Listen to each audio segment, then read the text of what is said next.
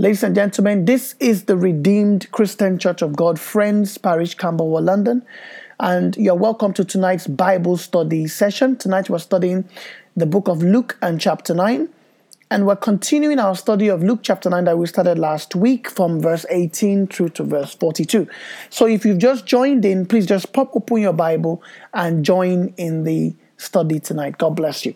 Right, so now, as I was saying, in verse 19, the disciples of Jesus there responded to the question. They said, Some people say that you are John the Baptist, whilst others say you are Elijah, while others say that you are one of those prophets who died and have come back to life.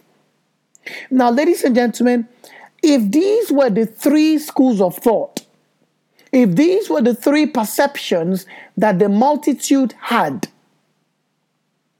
that followed Jesus, you can understand why the multitude did not get their blessings. Think about it, ladies and gentlemen. The Bible says everywhere Jesus went, a multitude followed him. We need to understand the gravity of that phrase. You see, because every, uh, because in almost every occurrence where, where people gather, in Bible days, a census was usually taken to ascertain the number of people gathered at any one place.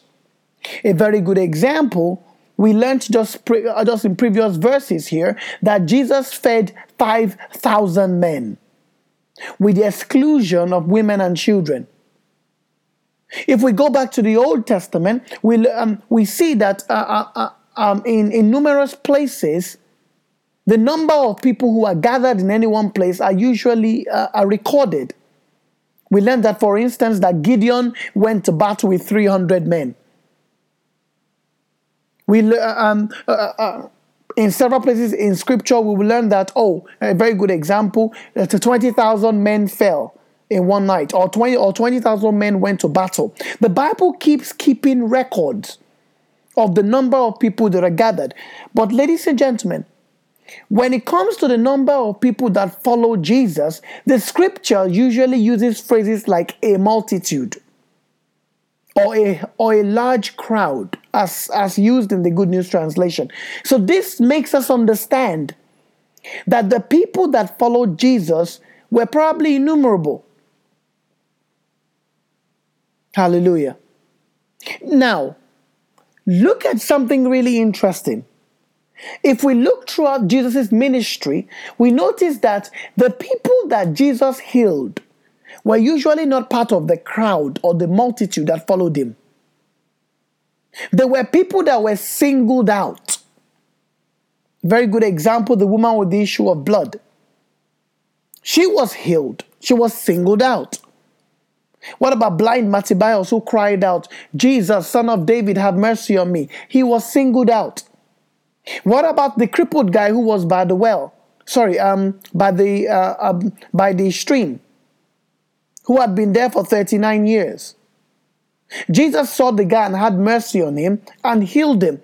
Now, notice that Jesus at, at this point in time would, would leave the crowd behind and heal somebody and single out somebody and heal them. But the crowd kept following Jesus for the three years of his ministry. Ladies and gentlemen, the crowd kept following Jesus, but they did not receive their healing. They did not receive their blessings. They did not receive their miracles. They just kept following him everywhere because Jesus himself admitted that the crowd were after him for what they could benefit, for, for what they could eat, what they could get from Jesus, but not so much what, what they could learn from Jesus. Hallelujah. So these people followed just because of some material gain that they were after, or some sort of physical gain that they were after. They were not after a relationship with Jesus. They were not after any spiritual gifting from Jesus. They didn't want to know who Jesus was. They just wanted what they could benefit from him directly. So they kept patrolling after Jesus everywhere he went. Now, ladies and gentlemen, so in verse 18, when Jesus asked his disciples the question, What do people say, or who do people say I am? In 19, look at the responses that came back. Some uh, uh, the disciples said, Some people say you are John the Baptist. John the Baptist did not perform miracles. All John the Baptist did was baptize. Okay? Others answered, so others say that you are Elijah. Elijah had died several hundred years before Jesus, at least about 700, but nearly a thousand years before Jesus. Let me say that again. Elijah had died nearly a thousand years before Jesus. So the people who thought Jesus was Elijah, they were not coming to him because they wanted something, they were coming to see Elijah. So they were just gathering to see the spectacle. Hallelujah. And then others say, the third group of people, others say that you're one of the prophets from old who have come back to life, like Elijah. So, ladies and gentlemen, if this is the understanding, if this is the impression that the people had about Jesus, you can understand why they didn't believe in Jesus. Because their perception of Jesus was screwed, their perception of Jesus was wrong. Ladies and gentlemen, now I want to table this now to you who is listening to me tonight as a question. What is your perception of Jesus? Who, who is Jesus to you? When you close your eyes and you pray, how do you what do you picture Jesus to be? Or who do you picture Jesus to be? You see, because your understanding because your understanding of who Jesus is will determine how you approach Jesus, ladies and gentlemen. The people that thought Jesus was John the Baptist, they were only coming to be baptized. And uh, okay, and also to see a man that has been dead come back to life. So they were just coming to see the spectacle. Likewise, the people who thought Jesus was um, was Elijah who had died nearly a thousand years before Jesus, they, they were also coming to see a spectacle. And likewise, the other people, uh, the group of people who thought Jesus was one of the prophets of old, who had come back to life, they also were just coming to see a spectacle. So basically, the crowd that followed Jesus were only there to see what, what Jesus will do. They were spectators. So, ladies and gentlemen, can I ask you a question? Do you have a relationship with Jesus or are you a spectator of Jesus? Do you come to church because, because you have a desire to have a relationship with the Lord? Or are you there as a spectator, a bench warmer? Ladies and gentlemen, these multitudes followed Jesus for three years of his ministry. And after three years of following him around every day, they went back home empty handed.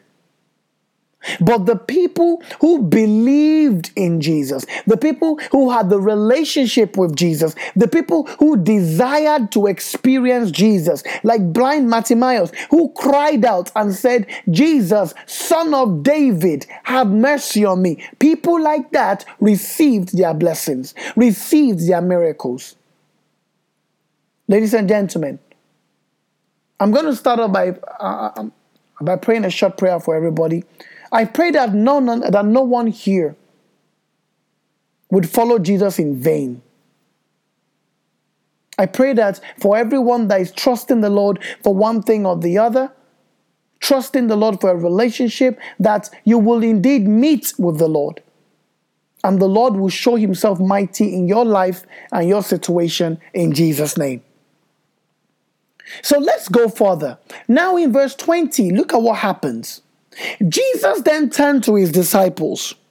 So now Jesus now understands what the crowd, how the crowd see him, how the crowd perceives him. Jesus now turns to his disciples and now asks his disciples the question, Who do you say I am?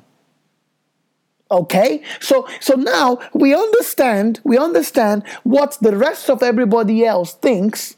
What do you think? You've been following me around. Who do you say I am? And Peter spoke up boldly and says, "You are God's Messiah." That's what the good news. That's the good news uh, uh, translation. It says that, that you uh, you are the Son of God, the Messiah. You are the Christ. Ladies and gentlemen, Peter knew who Jesus was. He didn't think Jesus was John the Baptist. He didn't think Jesus was one of the prophets of old. He didn't think Jesus was Elijah who had died uh, uh, uh, nearly a thousand years before. Jesus, uh, Peter said very boldly, You are God's Messiah. Ladies and gentlemen, Peter knew Jesus. So let me ask you the question Do you really know this Jesus that you talk about? Do you know Jesus or do you know of Jesus? Ladies and gentlemen, if somebody was to ask me, Do you know Beyonce? Or do you know um, uh, uh, um, the ex-president of, of America, uh, the Barack Obama? I would, my response to them would be, well, I don't know them. I don't know Obama, but I know of him. I've seen him. I can recognize a photograph of him. I've heard him speak. I've listened to a lot of speeches of his. But do I know the man Barack Obama. No, I don't know him, but I know of him. Likewise, if you ask me, do I know Beyonce? I will say, well, I don't know her, but I know of her. Ladies and gentlemen, do you know Jesus or do you only know of Jesus? Do you, do, do you truly know Jesus? You see, because if you know Jesus, then it means that, that you know what Jesus is capable of doing. So if you know that Jesus has all power and all majesties on his shoulders, to know that you need to know Jesus. If you know that the, that Jesus is able to liberate you and answer your prayers, do you know that because you know Jesus will do it? And you know Jesus always keeps his word? Or do you know that simply because you've heard of Jesus? Ladies and gentlemen, Peter responded in verse 20. He says, You are God's son, you are God's Messiah. Peter knew Jesus, he didn't just know of him. Hallelujah. Verse 21. Then Jesus gave them strict orders not to tell this to anyone. Now that's interesting. You will think at this time, at this time, that obviously people have witnessed loads of miracles.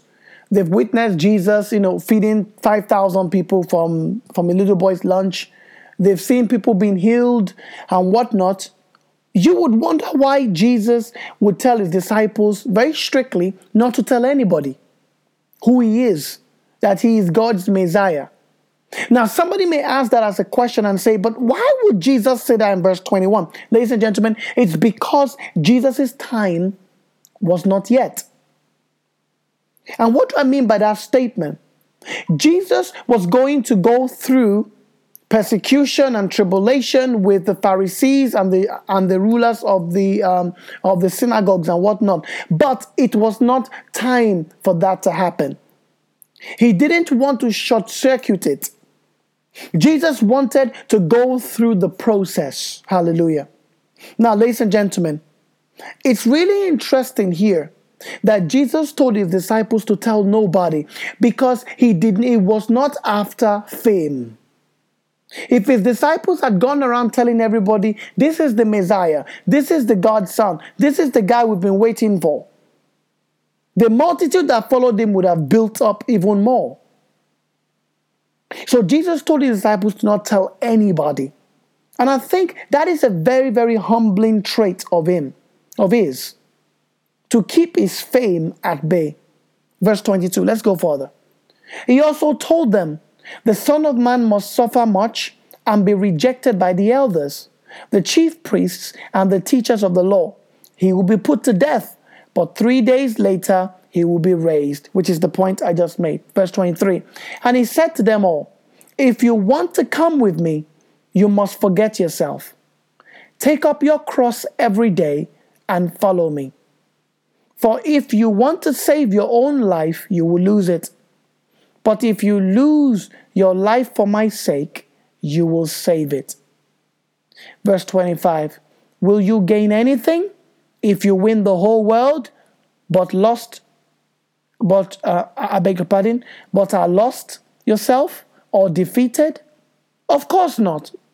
If you are ashamed of me and my teaching, then the Son of Man will be ashamed of you when he comes in his glory and the glory of his Father and, and the glory of the angels.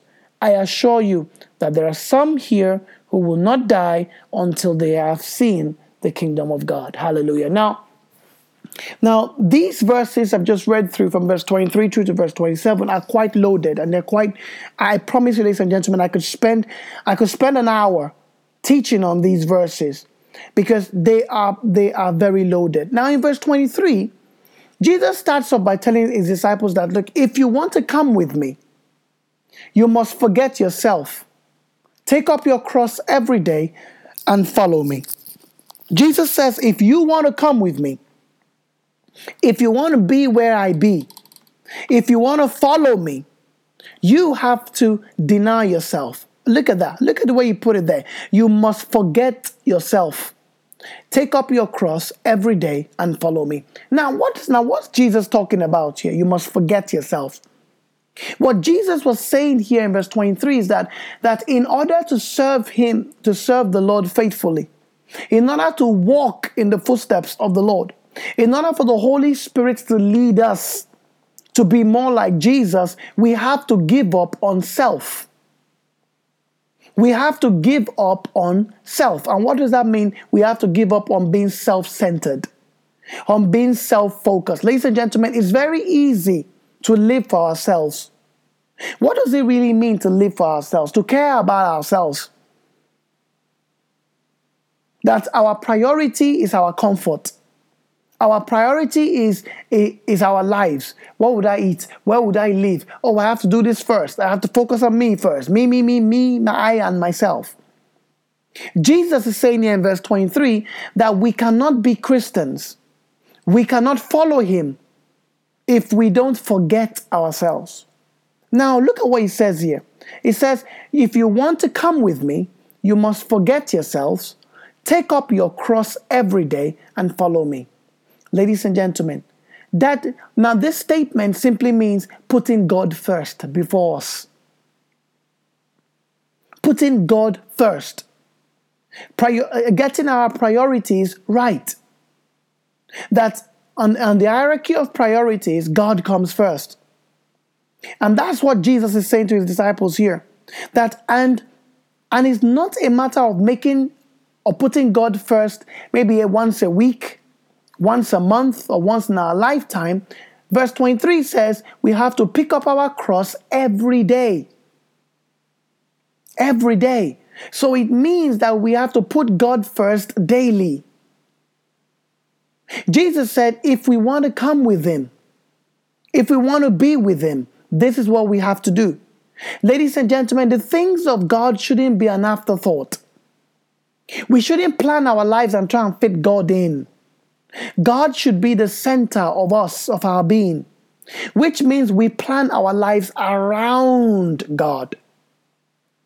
Ladies and gentlemen, I said this to one of my brothers in the church once, and I'm going to say it again to everybody to listen today. If you find that you don't have time to read your Bible every day without fail, and you don't have time for prayer, ladies and gentlemen, can I categorically tell you that that you are not living in God's will for your life? Let me say that again. If you find that you are too busy to read your Bible daily, or you are too busy to pray, to find time to pray, can I categorically tell you right now that you are not in God's will for your life? You are not. Because God will never make you too busy for Him. God will not make you too busy to fellowship with Him, to have time to spend time with Him. Ladies and gentlemen, we are, we are supposed to build our lives around God. We are supposed to build our, our lives around the things of God. We don't try and fit God in into our lives. That is not what we do. If you find that you're struggling to get time to pray, you're struggling to get time to fellowship, you're struggling to find time to read your Bible, can I tell you tonight, take it from me tonight, that you are not in God's will for your life. Let me tell you that right here, right now. Because God will not make you too busy for Him. God will not fill up your life with so much stuff that you won't have time to spend time in fellowship with Him. So, ladies and gentlemen, if you find that this is this is your reality at this point in time, please let this be a wake up call that that that your life is com- is very wrong. Your priorities are are unordered. They are out of order, if you like. So let's go further. So Jesus says in 23, if you want to come with me, you must forget yourself and take up your cross and follow me. And take up your cross every day and follow me. So Jesus, so now, ladies and gentlemen, this statement reminds me of the of the instruction that Jesus gave the rich young man. Do you remember when Jesus was was was with his disciples? Um, the Bible says a rich young man came up to him and says, "Tell me, what else?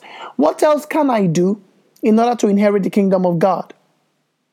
And Jesus said to him, "You know, obey the commandments and do this and love your neighbors as you love yourself and da da da da and do that da da da da." And the guy said, I have, I have already been doing those. I've been observing all of these laws since I was a child. And then Jesus then told him, Go take everything you got, sell it, and bring the money and give the money to the poor. And then pick up your cross and come and follow me. And the Bible says, I make us understand that the rich young man went away heartbroken because he was very rich.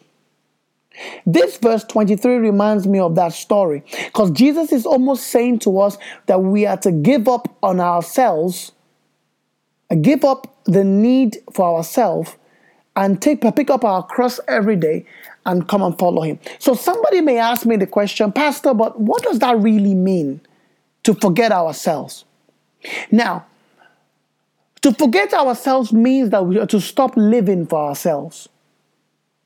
It is default human nature to care about oneself above everyone else. In fact, in psychology, it is said that, uh, that human beings are, are by default selfish. We focus on ourselves, on our own needs first. We, our default setting is self preservation. We try to look for the needs that meet ours first before we think of others. But if you notice, ladies and gentlemen, the teachings of Jesus are quite contrary to this. Jesus tells us that we are not to retaliate, for instance. That if somebody slaps you on your right cheek, you're meant to turn the left. Ladies and gentlemen, if we were to live for ourselves, then our, then our default reaction would have been to retaliate immediately. But Jesus says, don't do that.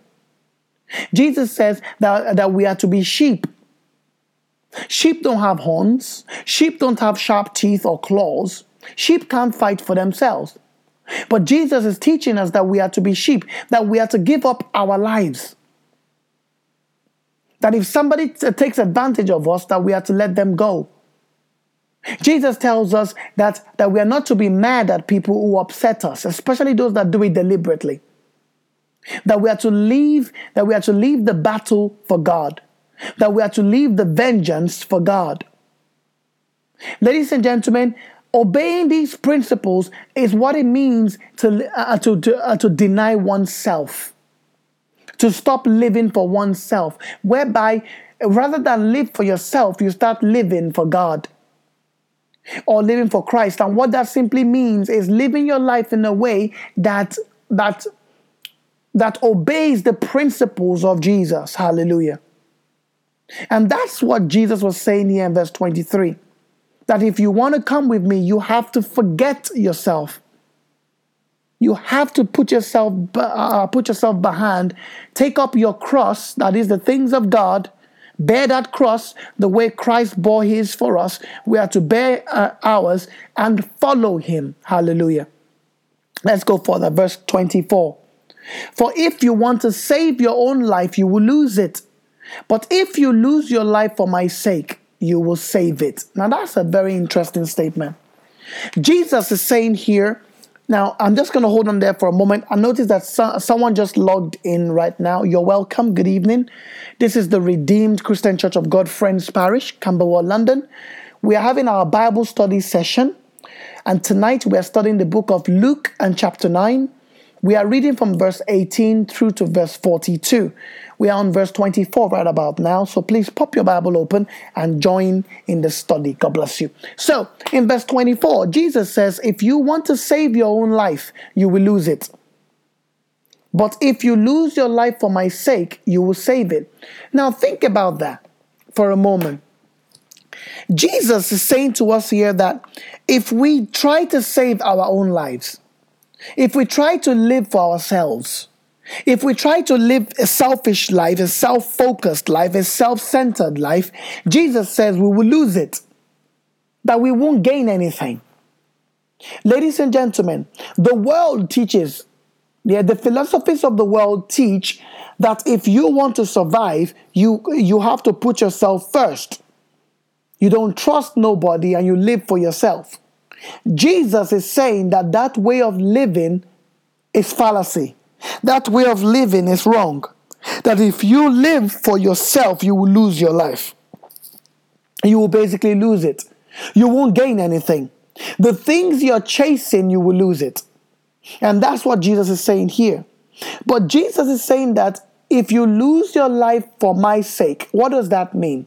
If you give up your need to be right, if you give up your uh, the need to live for yourself, for my sake, Jesus says that you will gain the life that you're chasing, that you need. And I think that's a very powerful statement. So Jesus is teaching us here in verse 24 that what our priorities should be. Our priorities should be God. Our lives should be Christ focused, not self focused. Hallelujah.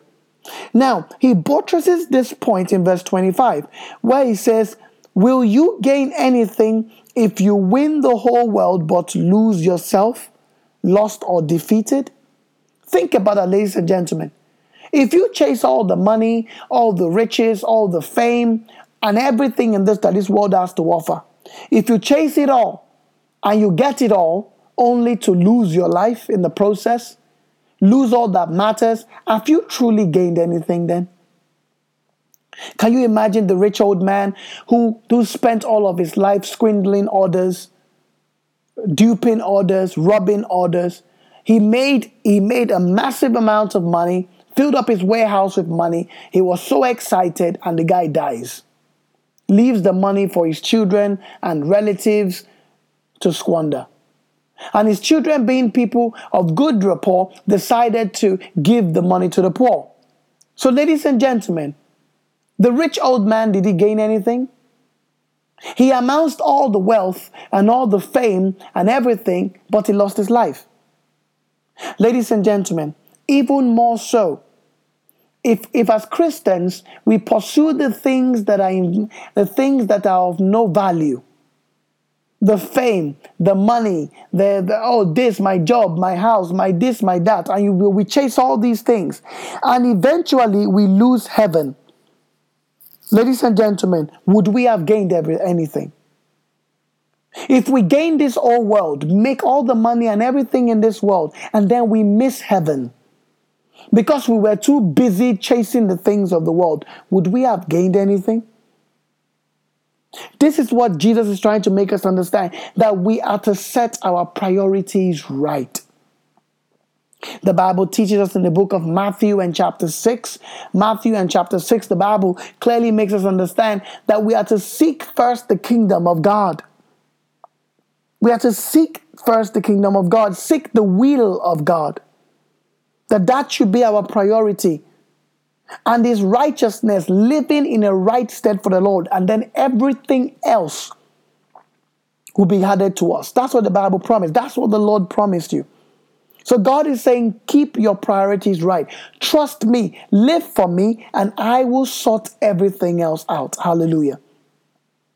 Let's go further. Verse 26.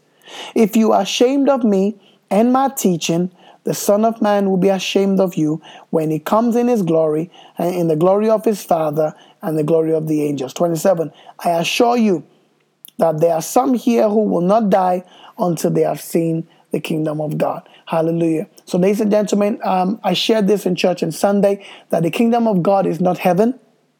Just to be very, very clear here, the kingdom of God does not refer to, a, uh, to heaven. The kingdom of God refers to where the will of God is done. So that can include heaven, but the point is that the kingdom that the kingdom of God may refers to the will of God.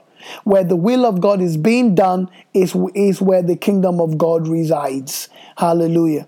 So when Jesus was saying was saying to the uh, to the disciples and the people there that some people here there would not die before they see they before they have seen the kingdom of God. He was saying to them that that some people here would not die before they start to see the will of God take place in uh, um, in their environment.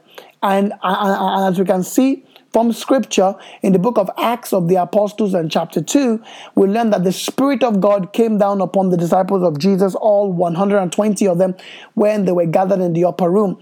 And they were filled with, with all kinds of um, with um, uh, sorry, they were filled with the Spirit of God, and and all kinds of anointing was upon their lives. That they broke forth from there and on and, and were unleashed on Jerusalem and all of the provinces around, and the glory of God came down because the, because people um, witnessed Jesus' disciples going forth, healing, casting out demons, preaching the gospel, and it was just absolutely amazing. And from there, the early church was birthed, and that and that has continued through to, through today. Now, I, I just gave us a quick rundown in history how this came about because this is because these uh, because these truths validate the word of Jesus here in verse 27. So now, verse 28. About a week after he had said these things, Jesus took Peter, John, and James with him and went to the hill to pray. While he was praying, his face changed its appearance and his clothes became dazzling white. Suddenly, men were two men were talking to him. They were Moses and Elijah, who appeared in the, in the heavenly glory and talked with Jesus about the way in which he would soon fulfill God's purpose by dying in Jerusalem. Peter and his companions were sound asleep, but they woke up and saw Jesus' glory, and the two men they were standing were talking with him. And in verse 33, as the men were leaving Jesus, Peter said to them, Master, how, how good it is that we are here. We will make tents, one for you, one for Moses, and one for Elijah. Hallelujah. Now, I want to start off by talking from verse 28. Now, we read about what happened on the Mount of Transfiguration when Jesus when Jesus was transfigured and he had a visit from Moses and Elijah. Now, something interesting that I think is worth mentioning here is now verse 28. It says, it starts off by saying, about a week after um, what happened previously, Jesus took Peter, John, and James with him to pray, to a hill to pray. Now, Jesus took, now Jesus had 12 disciples who were the closest 12 to him. Of the 12, he chose Peter, James, and John to join him in prayer. Now, ladies and gentlemen, can I also remind everybody here, everybody listen to me tonight, that other than the 12, Jesus had the 120 disciples. But of the 120, the 12 were the closest, well, uh, uh, were his inner circle, if you like. Now, but of his inner circle, he had three generals who were Peter, James, and John. So now, ladies and gentlemen, can I ask you a question? When, if you needed to pray, and you needed people to stand with you in prayer, who are the people you invite? Who do you who do you encourage to stand with you in the place of prayer? Who do you when you get to pick people to join you in prayer, who do you choose? Ladies and gentlemen, there was a reason why Jesus did not take the 12. He didn't take the he didn't take the 12 for a reason. And if we go back to when Jesus healed Jairus' daughter earlier on in the scripture, uh, uh, uh, sorry, uh, uh, last chapter, uh, chapter 8, we read that again, Jesus took Peter, James, and John with him, including Jairus and his wife, into the girl's room. What about the others? Why would Jesus not take the other nine disciples with him? Why only take Peter, James, and John? Ladies and gentlemen, I would like to believe that the answer to that question is, is lies in what happened in Jairus' house. When people didn't believe that uh, Jesus' statement that Jairus' daughter was only asleep, Jesus uh, um, drove out all of the non believers, the dam of little faith. He drove them all out of the girl's room. And he left with him Jairus, uh, the, the girl's father, the girl's mother, uh, Peter, James, and John. This tells me, ladies and gentlemen, that of the 12 disciples, Peter, James, and John had more faith than the others. One could infer from this that Peter, James, and John, in fact, were more spiritually matured than the others. For that reason, Jesus took Peter, James, and John with him, and uh, uh, they were more of his inner circle, if you like, his close, um, his closest knit, his generals, if you like. Now, it's interesting that Jesus took them to the Mount of Transfiguration, so that they could witness with their own eyes Jesus, uh, Jesus, uh, Jesus's trans- transfiguration. Ladies and gentlemen, also Peter, James, and John were also the only human beings on earth who witnessed with their own eyes, who saw Moses and Elijah. Remember that Moses and Elijah had died oh, about a thousand years prior. So Jesus, so these guys, Peter, James, and John, saw with their own eyes Moses and Elijah. What, what a privilege. So, ladies and gentlemen, I want to go back to verse 20 and ask you when you need people to pray, we pray along with you. Who do you pick? Do you just pick people randomly just because they are available? Or do you go with people that can actually contribute to your faith? People who are equal of like faith as you as yourself. Ladies and gentlemen, if Jesus wouldn't allow the naysayers, the non-believers, the them of little faith to be in the same room as him. There is a big lesson here, ladies and gentlemen. Don't share your dreams and aspirations with just anybody.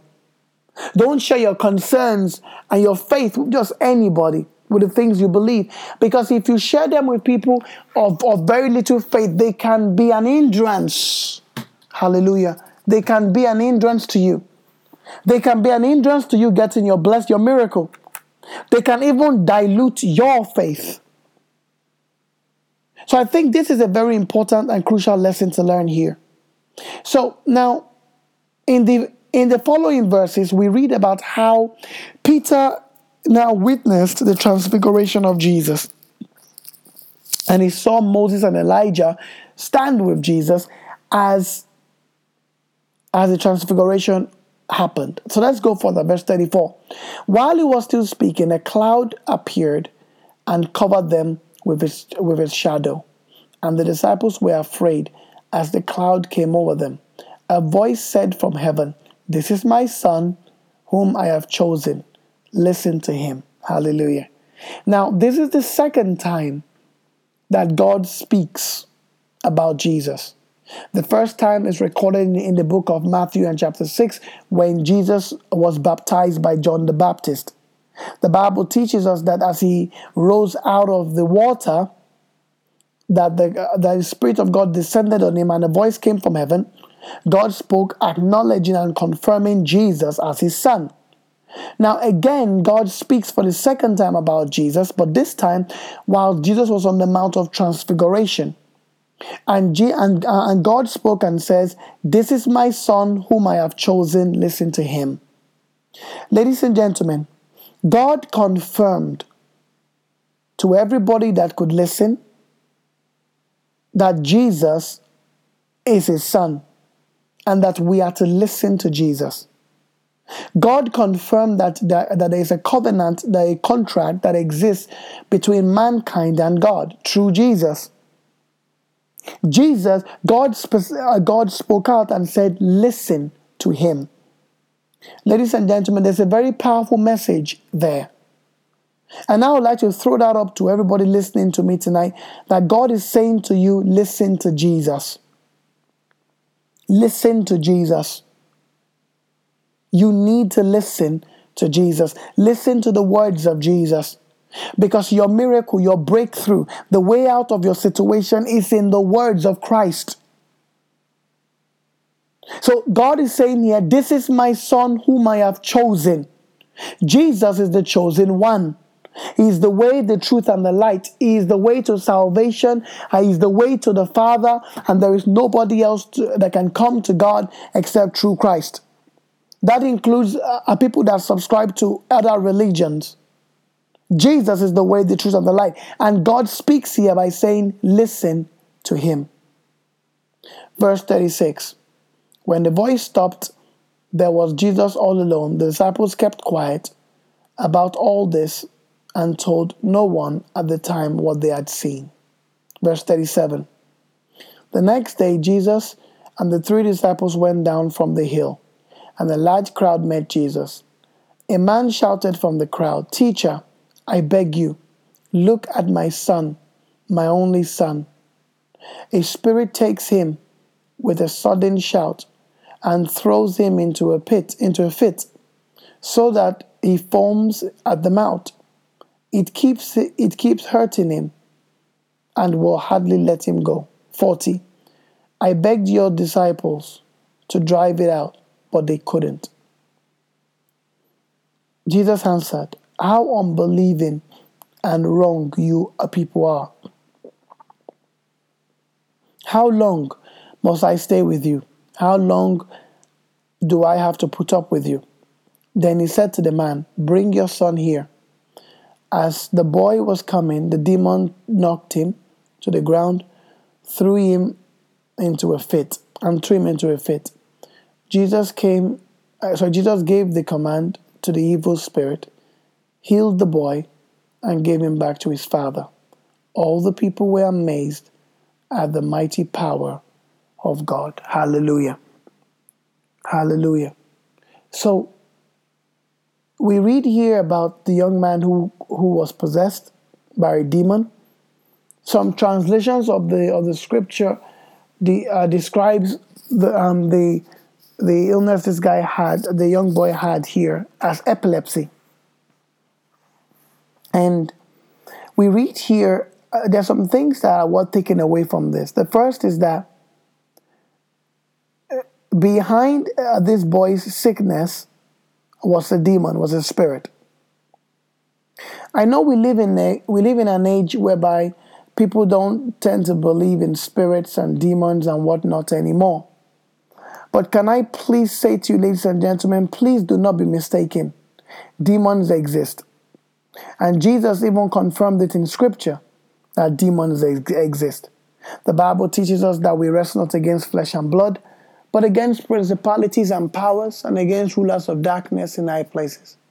We read that people were possessed by demons. And I would like to believe that this still this practice still continues till today. This is just yet another reason why we should pray about everything. So we read here that, that when Jesus was coming down from the Mount of Transfiguration with Peter, James, and John, he finds a large crowd at the base of the mountain with the other disciples, with the other nine. And we, witness a father who is very desperate for his son to be healed. Jesus takes the boy and heals him. But then what's more interesting is what happened next. Because we read here that, it, uh, uh, sorry, uh, as we go further into the all further verses, we read here that the disciples were bewildered. They were baffled why they couldn't cast out the demon from the young boy, only to find out a very crucial statement that Jesus made here. Jesus goes further to say that things that not everything can come out, um, um, not every victory can be won without fasting and prayer. So I would like to encourage everybody tonight that if you're not fasting, please take part in it. We are currently um, undergoing a 40 day fast, which ends on the, uh, I believe it ends on the 19th, on the 19th of February. But uh, apart from this, we, uh, as a church, Friends Parish, we, we partake in a fast every Tuesday to pray over the church and pray over the prayer request of, of the people. So, so I encourage you tonight to please join in the fast. Join in the fast. And I pray the Lord will honor you for your faithfulness in Jesus' name. Ladies and gentlemen, this brings us to a close on our Bible study tonight. And I want to take a moment out to appreciate everybody on this call and say thank you for joining us this evening. So, as usual, I would like to take questions and I will encourage everyone that if you have a question, stay on the line until after the final prayer, and then you can raise your questions. And by the grace of God, the Lord will grant the wisdom to his servants to answer said questions in the name of Jesus. At this time, let us pray. Our Father in heaven, thank you for your word. Thank you for speaking to us. Thank you for teaching us. Thank you, Almighty Father, for being there for us. Glory be to your name in Jesus' name. Lord, as we've learned your word tonight, we ask that, that your word remain a watchword in our souls. Your watchword will stay within us in the mighty name of Jesus. Almighty Father, Lord, we ask for your spirit to continue to guide us and teach us that what you have us know. At the end of each day, Almighty Father, give us every cause to honor your name. In Jesus' precious name do we pray. Amen. Praise the Lord, everybody. Praise the Lord, everybody. Hallelujah. Ladies and gentlemen, it has been an honor and a pleasure taking you through the word tonight. I want to take a moment out to appreciate everybody on this call one more time and say thank you very much for joining in the prayer meeting tonight. As usual, if you have a question, don't go away. Stay on the line, and by the grace of God, I will take your questions. And for everybody else, I'd like to say have a very good evening. God bless you and we'll see next week, Wednesday, by the grace of God, as we continue our study of the book of Luke and chapter 9. God bless you, everybody. Have a good night, everyone. Bye for now, everybody. I love you all. Bye. God bless you. God bless you. God bless you indeed. Good night, everybody. God bless you. Bye for now. Bye.